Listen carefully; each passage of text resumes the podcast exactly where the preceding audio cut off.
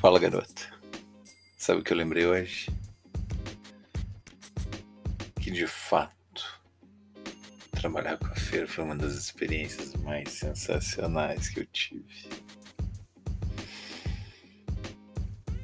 Bom, vocês devem imaginar.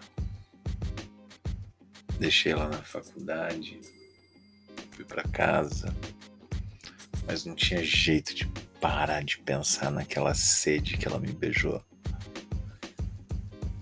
Não tinha como parar de pensar no vigor que ela segurou meu pau. Nem da forma que ela me olhava, sedenta, deliciosa. Mas me restou ir para casa. Não teve como dormir, né? Direto não. Preparei minhas coisas, fui pro banho. ah, eu sorria sozinho embaixo do chuveiro, lembrando da atitude dela. E quando lembrei do seio dela roçando no meu braço, eu já estava inteiro ensaboado. Meu pau começou a se manifestar. Aí fui dar atenção pro amiguinho. Dar aquela ensaboada. Ele bem macio. Por causa do sabonete.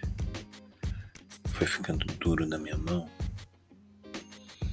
Eu comecei a acariciar deliciosamente. Segurar ele com força, imaginando ela bem pertinho. E eu tocava uma embaixo do chuveiro imaginando como seria sentir a pele dela.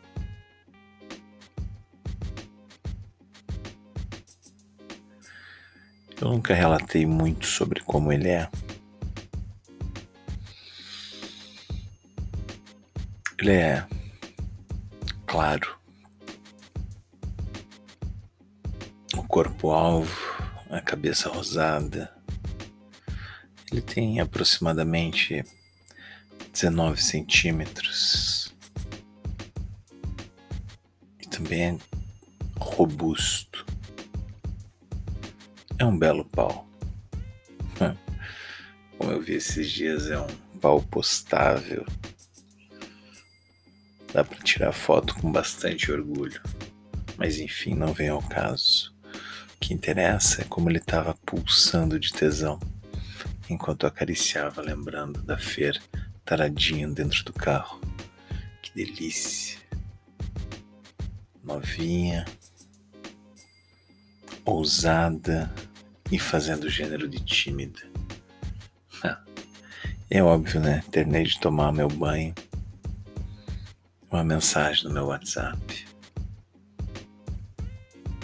Ela dizia assim: Como eu sei que você também dá aula, não consegui pensar em outra coisa enquanto assistia às aulas de hoje, senão em você, lá na frente, dando aula para mim, eu flertando com você, deixando evidente que eu estava com vontade, te desejando, excitado roçando minhas coxas, demonstrando minhas pernas agitadas. Eu imaginava todo o tempo que era você ali como meu professor, eu maluquinha para te sentir de novo. Ah, que delícia de mensagem. Foi isso que eu respondi para ela. Desejei boa noite, um bom restante de aula. também tinha o fator de como eu encontrar no outro dia, né? Amanheceu, peguei a moto para ir para atender minha consultoria. Cheguei até lá. As coincidências da vida. Entrando no elevador, quem que já tava ali? A Fer. Ela me olhou meio encabulada. Eu cumprimentei com meu cordial bom dia. aquelas trocas de gentilezas sociais.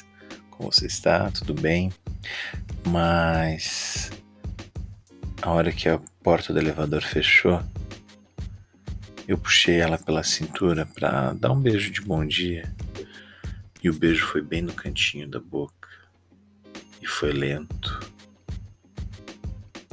Um ficou buscando o outro sutilmente. E como eu puxei ela pela cintura, ela estava bem coladinha em mim. Que delícia aquele perfume. Que delícia sentir aquele corpo. Afastei. A gente continuou sorrindo um pro outro. O flerte é tão excitante nessas horas, não é?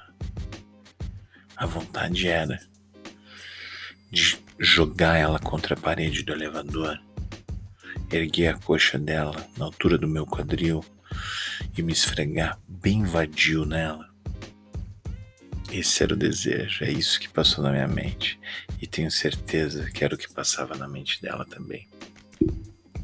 Mas o dia estava só começando. Ela desceu no andar dela, eu tinha uma reunião em outro andar. E o dia seguiu na hora do almoço.